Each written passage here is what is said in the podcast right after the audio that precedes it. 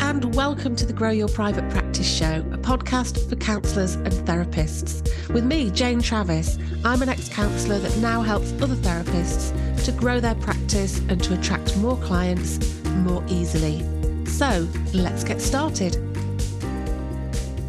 Hi, and welcome back. And if this is your first time here, welcome aboard. Really hope you enjoy your stay with us. And if this is your first visit, well, you've picked a really great episode to start because today I have a real treat for you because I've got Miranda Palmer with me.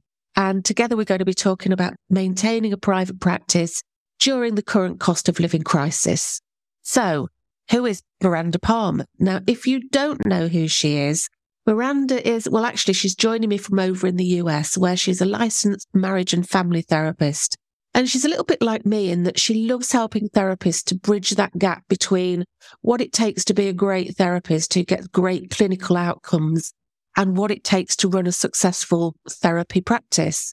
Now, she's helped thousands of therapists from around the world to make the mindset shifts that allow a more effortless application of the marketing strategies that grow a private practice that's not just financially sustainable, but it also gets great clinical outcomes. Now, Miranda and her business partner, Kelly Higdon, who's also a licensed therapist, together founded ZynnyMe, which is a business that empowers private practice owners to serve at their highest and best, to improve clinical outcomes through their business planning, and to break the statistic that mental health clinicians are the worst paid master's degree. Now, Kelly and Miranda provide coaching and training through their private practice community, the Business School Bootcamp for Therapists, and they provide educational webinars and they've helped thousands of clinicians from around the world. And I'll share all the contact details with you in the show notes so you can go and check them out. And they also have lots of free resources as well. So yeah, I was really honored to have Miranda come and share some of her vast experience to talk to us about how to maintain a private practice during a cost of living crisis. So, what do we talk about in this call? Well, we talk about the importance of fully recognizing and valuing what you do. We looked at the benefits of looking at the bigger picture within your practice, you know, understanding the numbers so that you can grow and maintain a business that's going to meet your needs. It's not just about the client.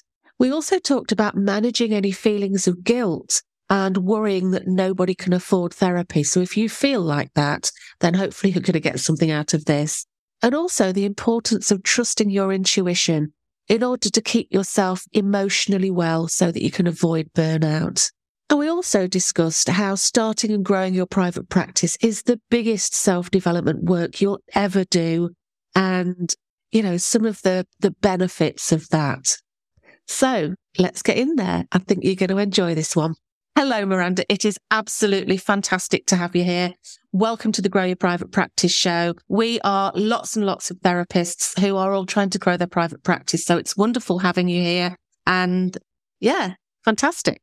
Thanks for having me, Jane. It is such a delightful space that you create here. And I feel really welcome and I feel really honored to be here talking with you and your people. Well, you are very welcome. Anyway, so what we're going to talk about today? Well, we could talk about lots of things because we could easily get chatting. But one of the things that's around at the moment is the, oh, I really hate talking about it actually. It's in the news all of the time. It's so depressing. The cost of living, the cost of living crisis, you know, prices are going up, fuel prices are going up, food prices are going up, everything yeah. is going up. There's no let. And then we hear about all these big businesses that are making billions and billions of pounds. It's like, it's crazy. And it's horrible as a person, but it's also horrible for somebody who's running a private practice or anybody that's running a business, really. Yeah. It's worrying for lots and lots of different reasons. It's worrying because we worry that people aren't going to be able to afford therapy and therefore we're going to go under. We're worried that people are going to want to go fortnightly. We're worried that people are going to not want to pay us as much.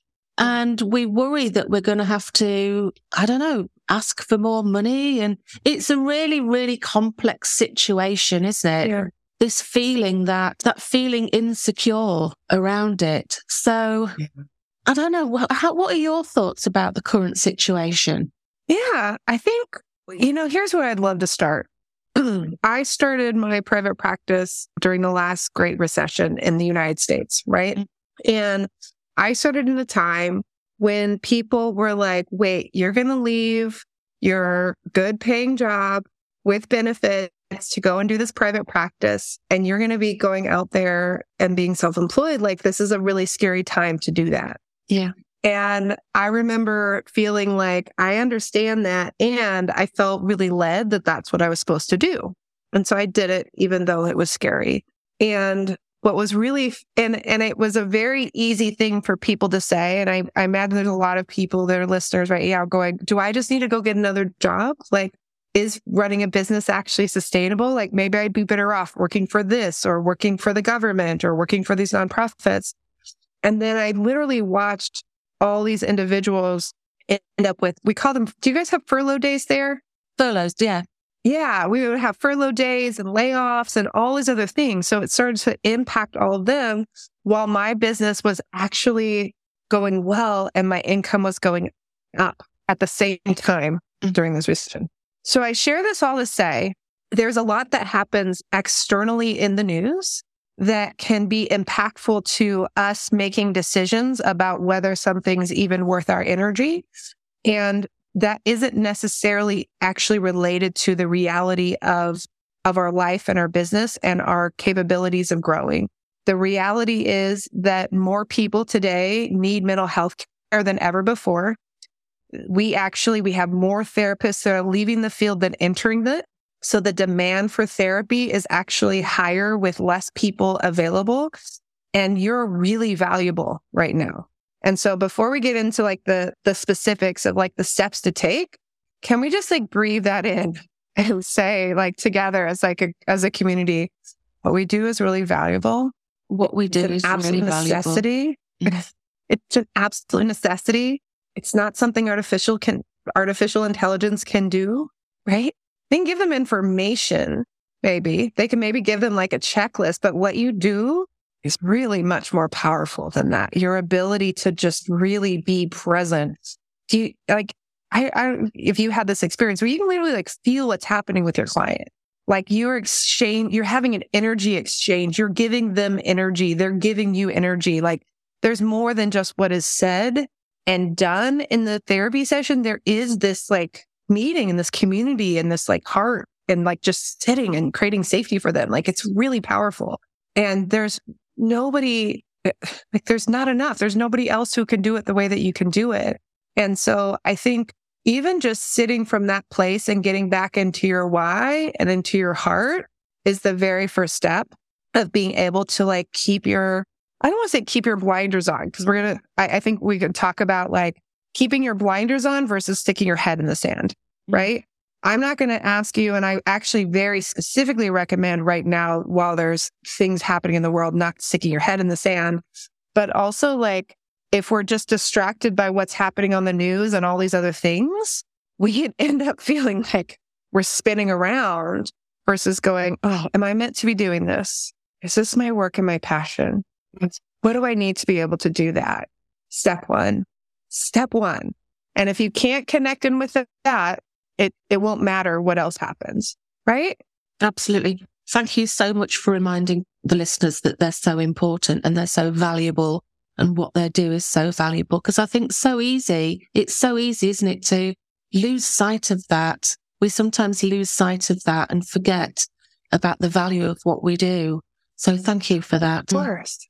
And I think the, the second part, right, is that for most of us, as we get into this cost of living crisis, the truth is that most of us were having a cost of living crisis two years ago, five years ago, 10 years ago. Most of us have been in a scenario for a long time, whether we're working for other people or working for ourselves, where we have not felt expansive financially. We haven't felt like, oh, I have a great savings account. I paid off all of my creditors or my student loans or whatever your dynamic is. I'm living in a place where I can easily pay my rent and my mortgage. And if something goes wrong, I'm taken care of. We know that psychology is one of the worst paid master's degrees in the UK. I looked it up today. as Jane knows. I was like, what, what's happening with pay there? And she's like, I don't know. Let's it. So, you know, it's one of the worst paid master's degrees.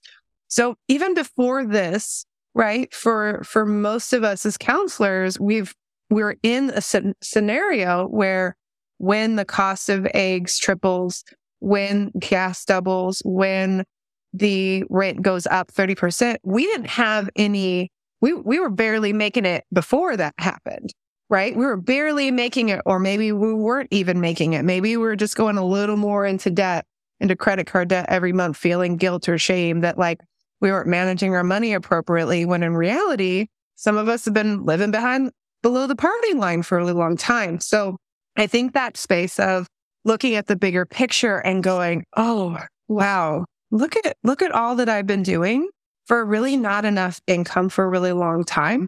And that, that, well, that was a beautiful thing. That was an honor, honorable thing, but it didn't give me the privilege right now while other costs are going up. I don't have the privilege of not making a change right now. I don't have the privilege of continuing to charge the same amount or accept the same insurance contracts because if I continue to do that, I'm going to have to close my doors. Yeah. I'm going to have to do something else. I'm going to have to get a second or a third job.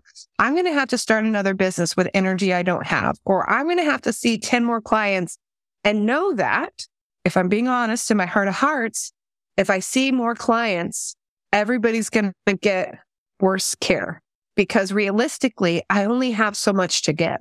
Like I only have so much to give. And so I have to honor that. It's sort of like, you know, if you have this much ice cream, you know, here's your container of ice cream for the week. No matter how you, how you shift it, there's only so much ice cream. If you have 50 people at the party, you have 20 people at the party. This is the amount of ice cream that's there. Everyone gets a little less, or we cut the cake a little smaller and we don't like to think about it. And I think we, we consistently we just give ourselves less ice cream, we give ourselves less cake, but we've been doing that for so long. It's, we're we're past that point. We're past the point where we're we're emaciated, giving out cake and ice cream to people. And I, nobody's having my one. No one having my cake. Get your hands off my cake. so I I think there's a space right where we have to like kind of honor and go, oh yeah, like there's some shift and change that we need to make. And then, of course, that brings up the guilt, right? Everybody's struggling right now. There's a cost of living crisis that's happening. So then I can convince myself that, well, I, I can't make a change now. I can't raise my fee. I can't say no to that government contract or I can't say no to that insurance contract.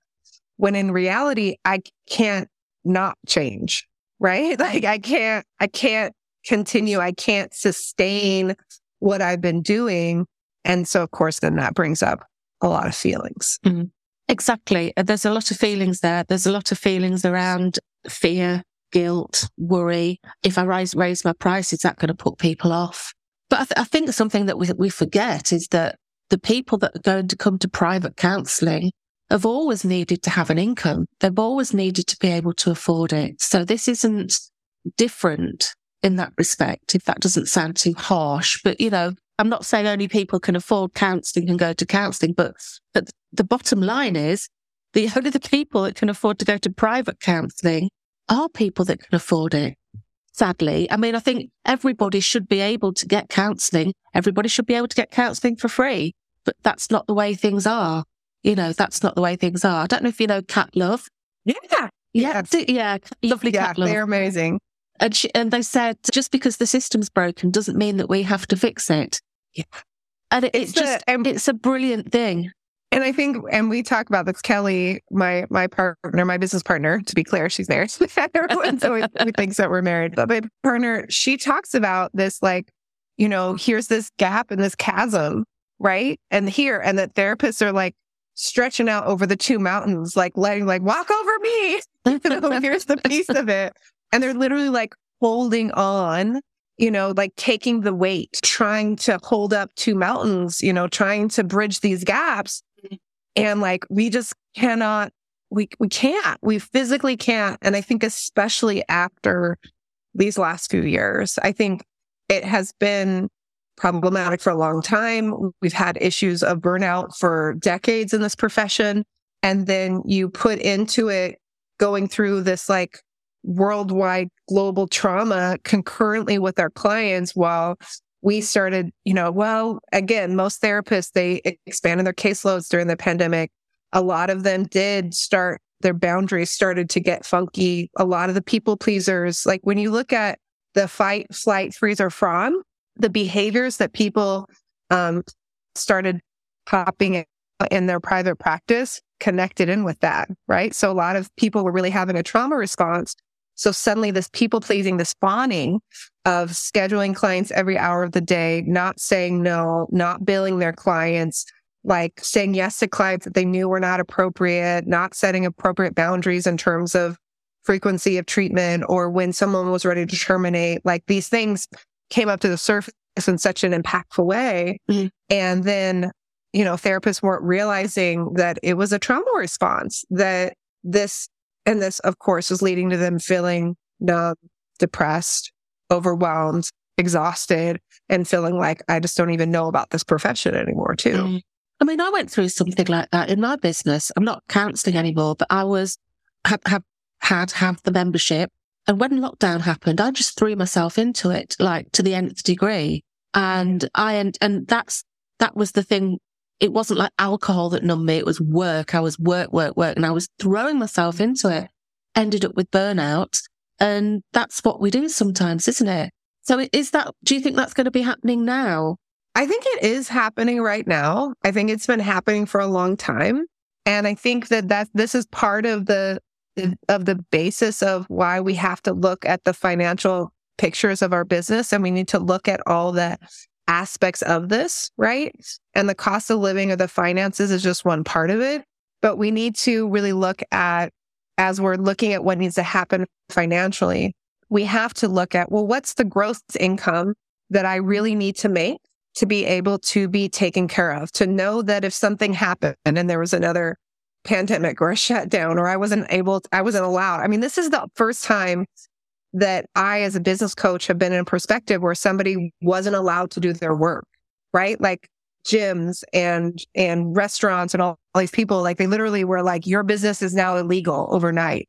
Yeah. So to create a, an income that allows us to have some some buffer, some options is really important. And to look at vacation, to look at retirement, to look at sick time, to make sure that if there's an emergency and my laptop broke tomorrow, that I would be able to easily get it. And that wouldn't be something where I'd have to choose that I couldn't eat. And again, really looking at the taxes and our take home income. And currently, just to have the same quality of life, your take home income has to go up because our costs are going up. So you're, it's, it's this place of you're giving yourself a raise just not to take a loss. Mm. right? Absolutely. Like, yeah. Yeah.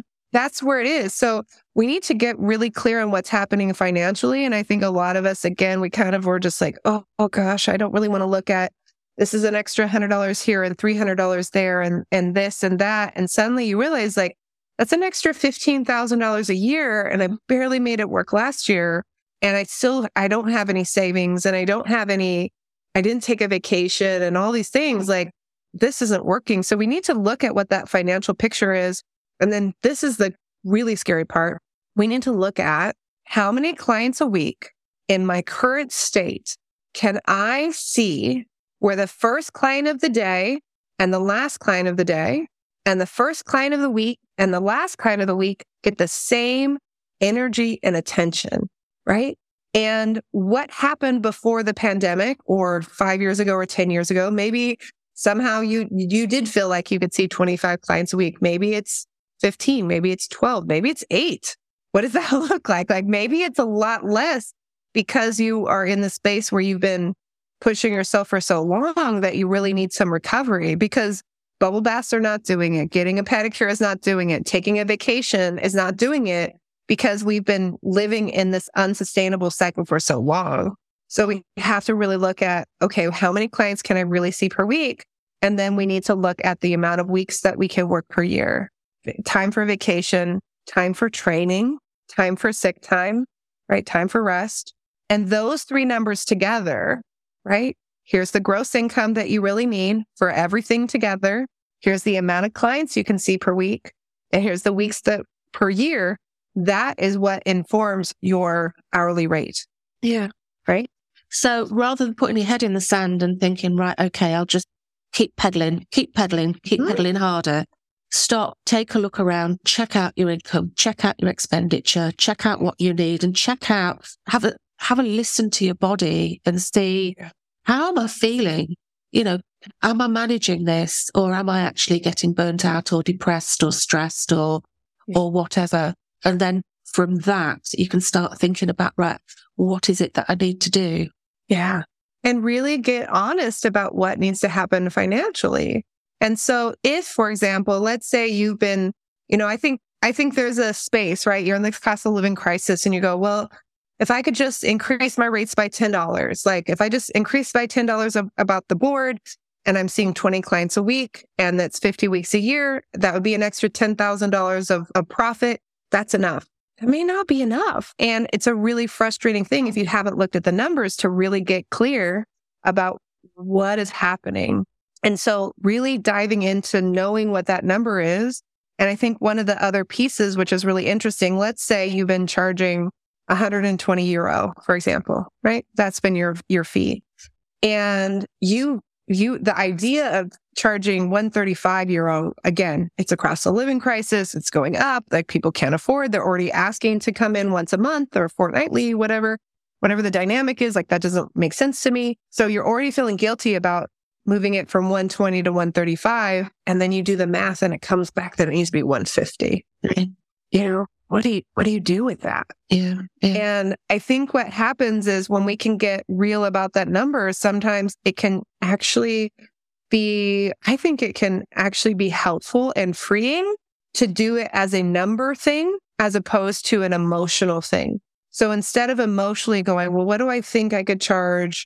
What if I just charge a little bit more? What would that feel like?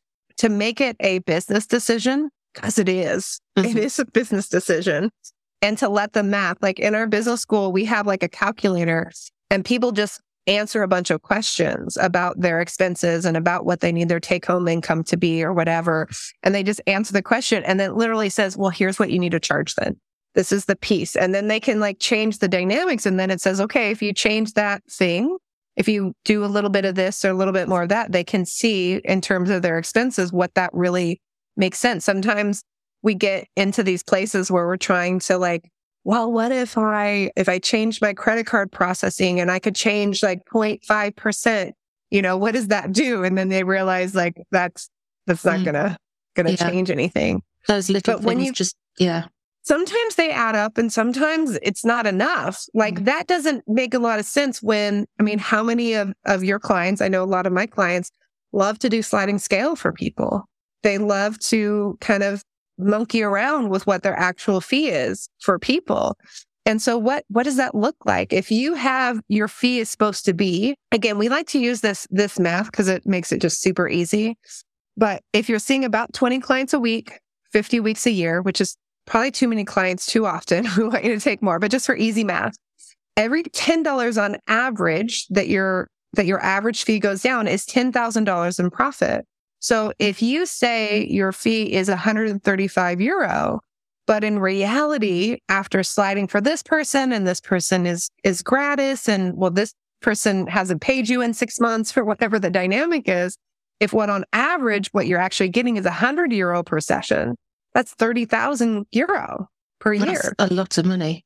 Yeah. It's a lot of money and it adds yeah. up more quickly than people realize. And so and we just did this this webinar where we had people actually fill out their like their actual numbers of how many how often they were going over on session how many minutes they're going on sessions how many people they were not showing no show rates for not charging late cancellations and stuff.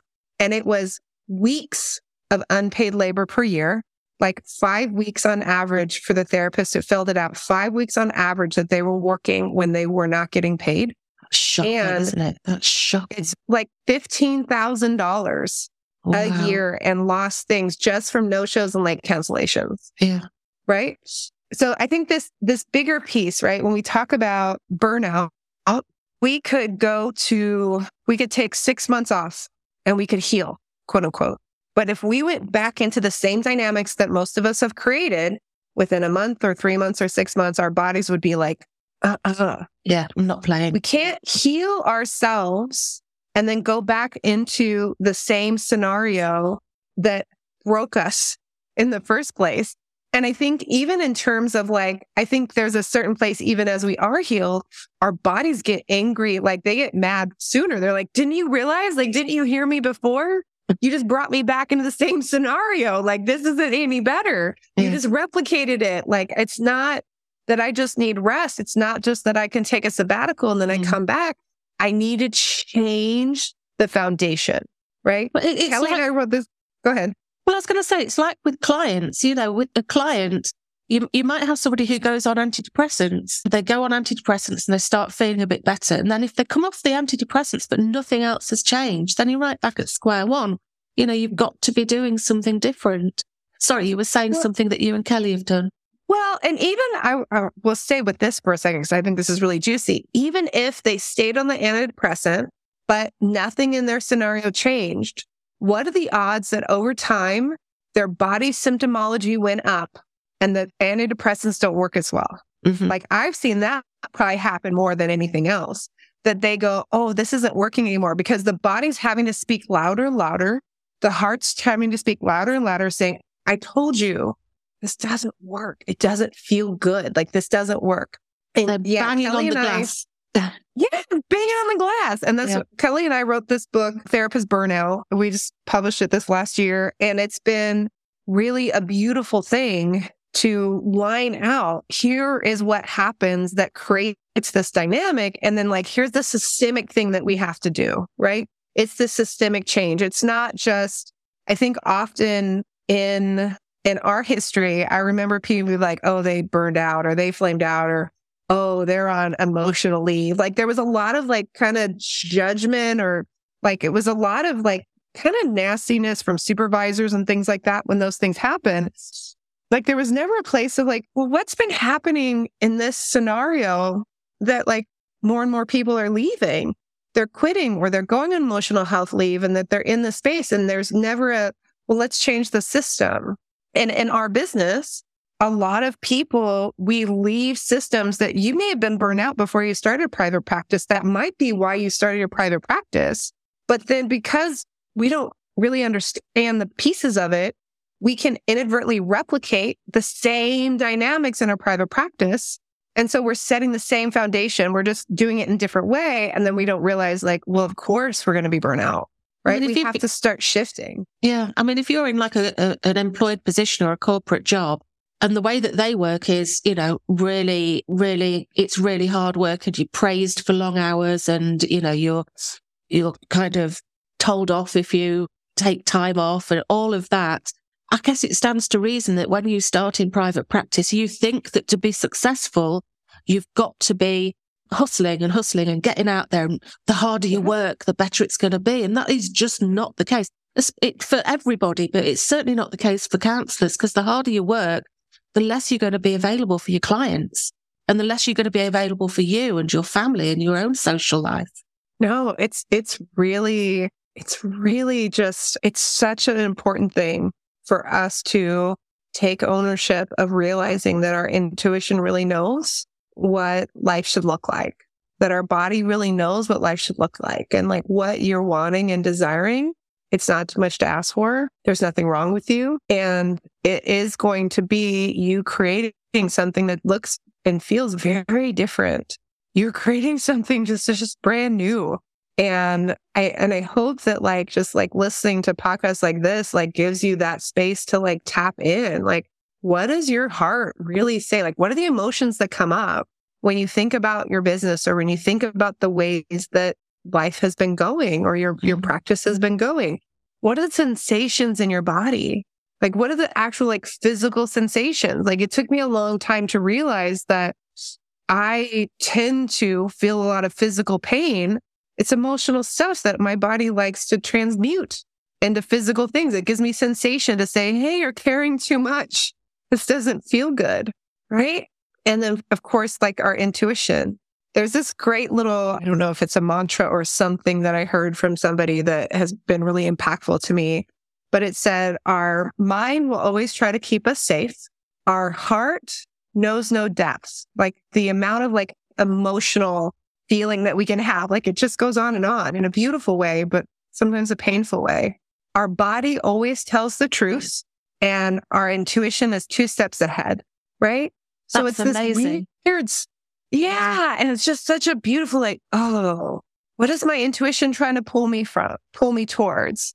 Right? What is my mind trying to like say, oh no, we can't do that. That feels different and safe. What are the emotions that are coming up? And of course, this like, what is my body telling me? And for a lot of us, burnout happens in the body. And we, and I think for therapists in particular, and I'm, I'm one of them, we tend to experience the burnout we experience it as autoimmune disorder before we experience burnout. We say, there's something wrong with my physiology. And we go in and we go, oh, you got the Hashimoto's, you got the this, you got the Graves disease, you got celiac suddenly when you had it your whole life. You know, all these different pieces start to pop up because our body's trying to give us information and data. Yeah. I think I, I think so often we don't listen to our intuition. We kind of try to override it. We try to let our brain override it. So our, our intuition and our body is saying something and we just go, no, of course I'm not tired.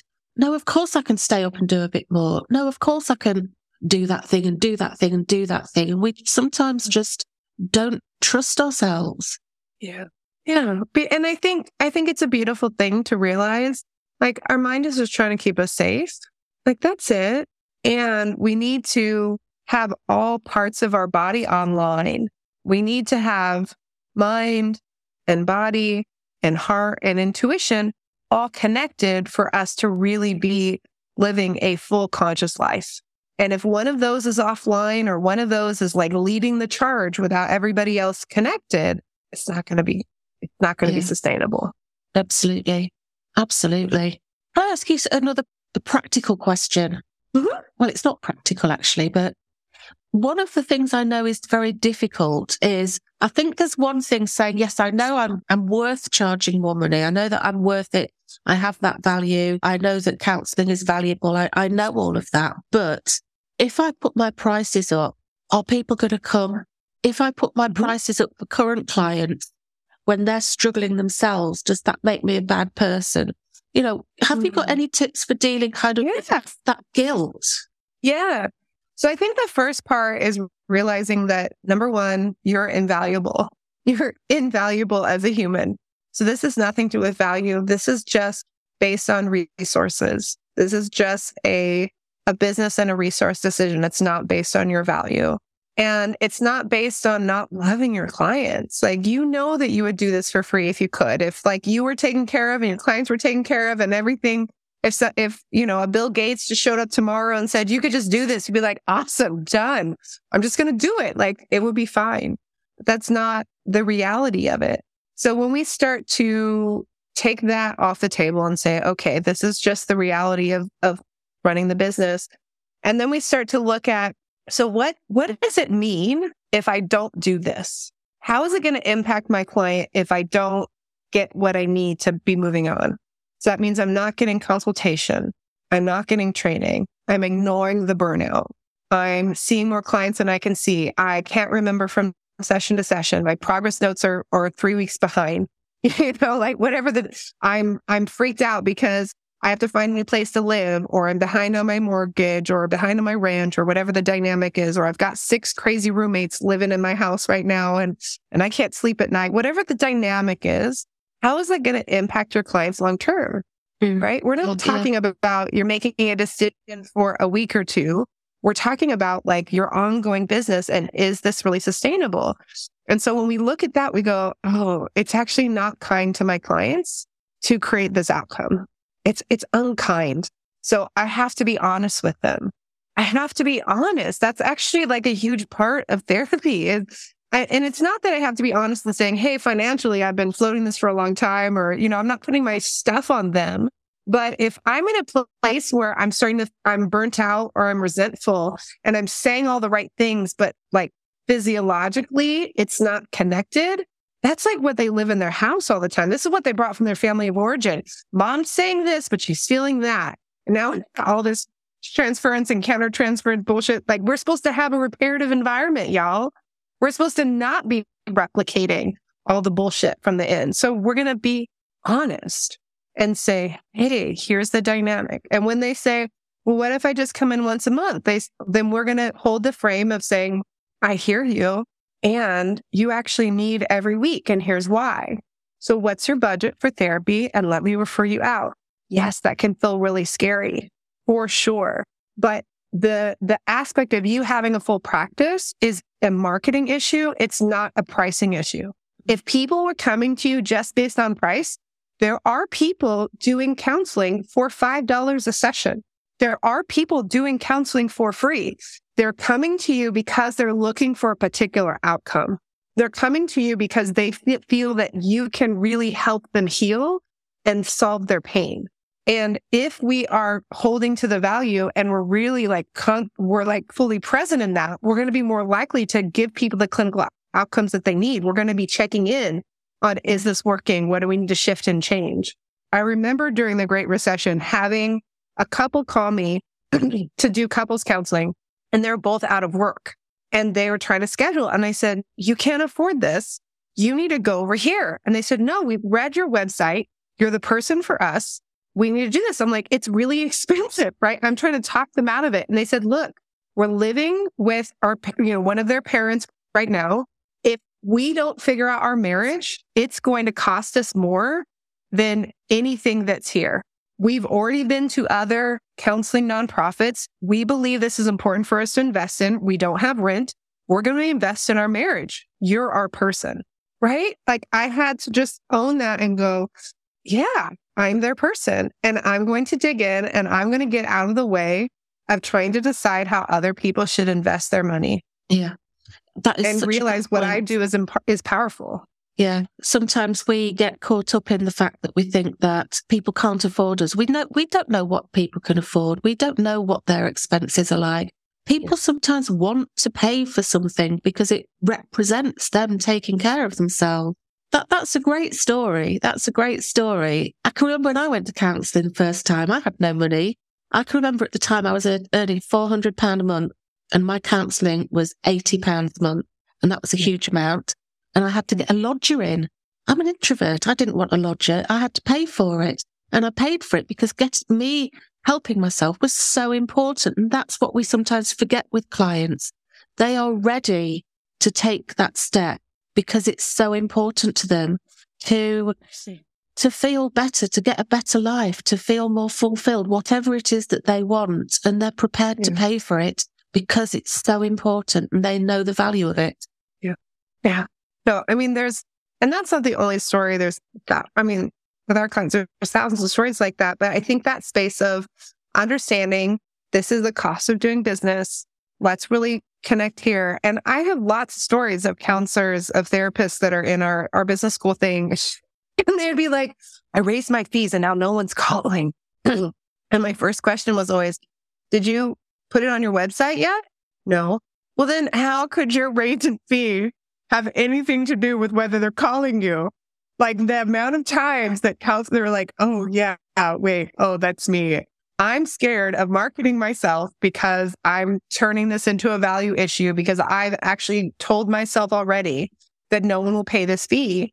I'm already created this outcome and now I'm doing behaviors, not marketing to reinforce this outcome, mm-hmm. right? I'm keeping myself safe from having change versus, well, what does it really mean to make a shift and a change?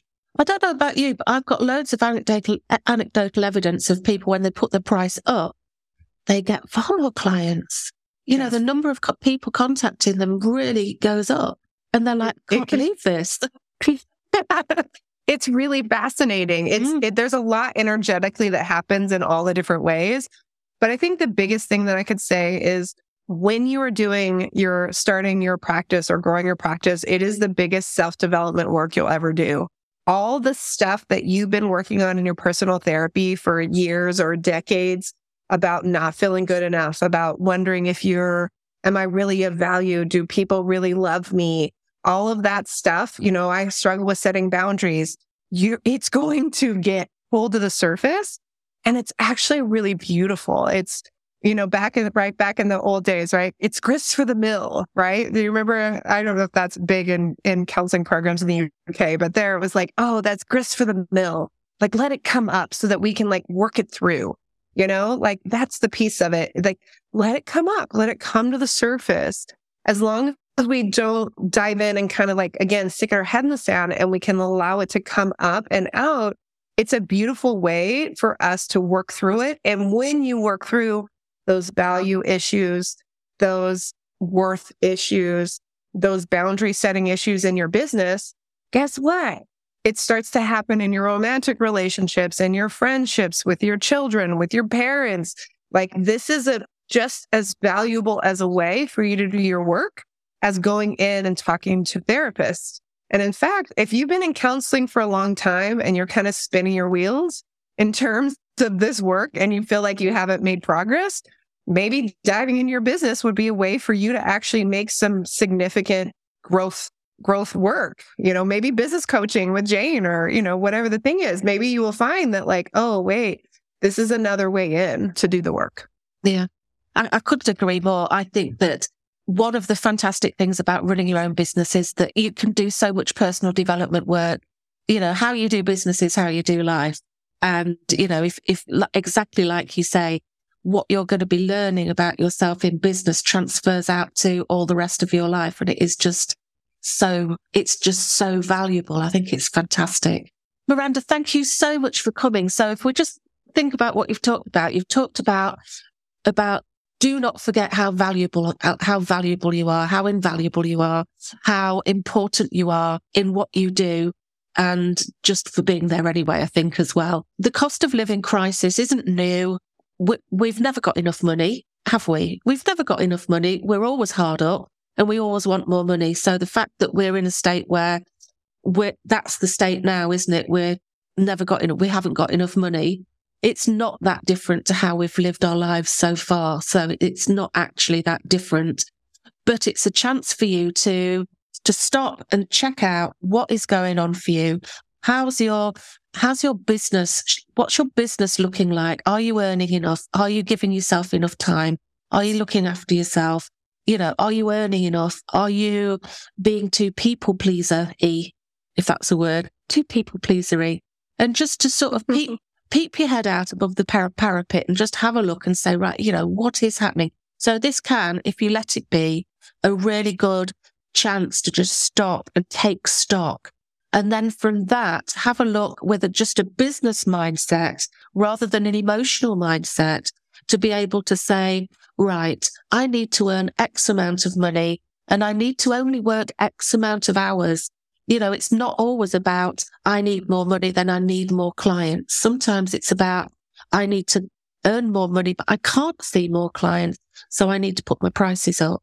And keep doing the work on yourself. Think about your own money mindset. Think about your own self care. Think about your own burnout and prioritize yourself and listen to your intuition.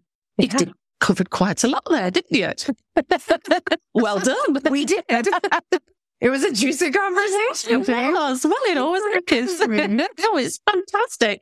Now, Miranda, just before we finish, I wonder if you could just tell us where's the best place for people to find you? Now, I am going to put all of the links. So after this, yeah. I'll put all the links in the show notes. There'll be the links. But do you just want to tell us, you know, how people can find you and, and just remind us what your book's called?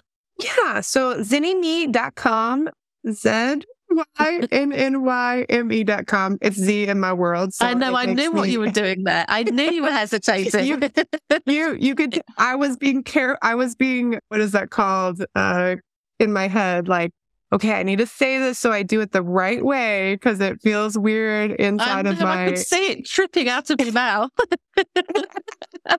it's so silly. So our our book, which is available on on Amazon, is Therapist Burnout: Your Guide to Recovery and a Joyful, Sustainable Private Practice.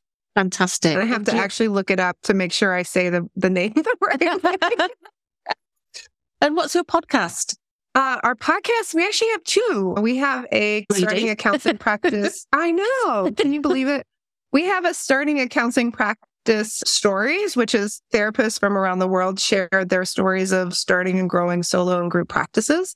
And then we have one, and it's it's really it's a lot of storytelling and just a, a kind of advice, but it's really from more people sharing their particular journey. So you get a real sense of how long things take and all the different ways that you could be successful. And then we have another one that's a little bit more nuts and bolts called starting a private practice. And it's like a step by step. Here's the, here's the first step. Here's some frequently asked questions. And then we do a coaching session with somebody on that step. And we kind of take you through each of them. And you can find it all at zynnyme.com. We also have free trainings and all kinds of cool stuff. You have a y'all. ton of free trainings. You have got a shed load of free trainings. So I will put all of the details in the show notes. So guys, go and have a check out of that and have a look what's there. Miranda, thank you so much. It's absolutely been a delight having you here. And I know that my listeners are going to absolutely love what you've said. So I'm going to thank you on their behalf and thank you on my behalf. And it's just been an absolute pleasure. Thank you. Same, same. Thank you. Thank you. See, didn't I tell you that she was amazing? I just really enjoyed that talk so much. It was so interesting. And I do hope that you enjoyed it too.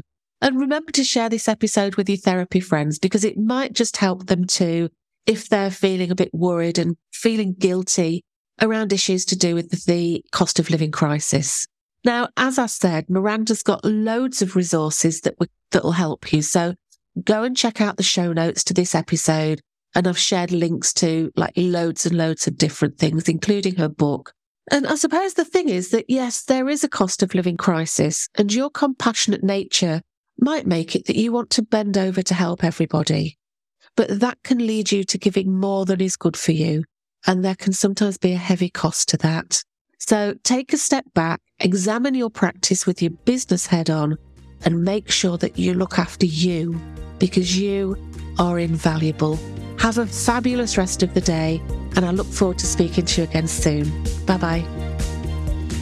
Thank you so much for joining me this week. And if you're ready to take action to grow your practice, check out growyourprivatepractice.co.uk. Bye for now.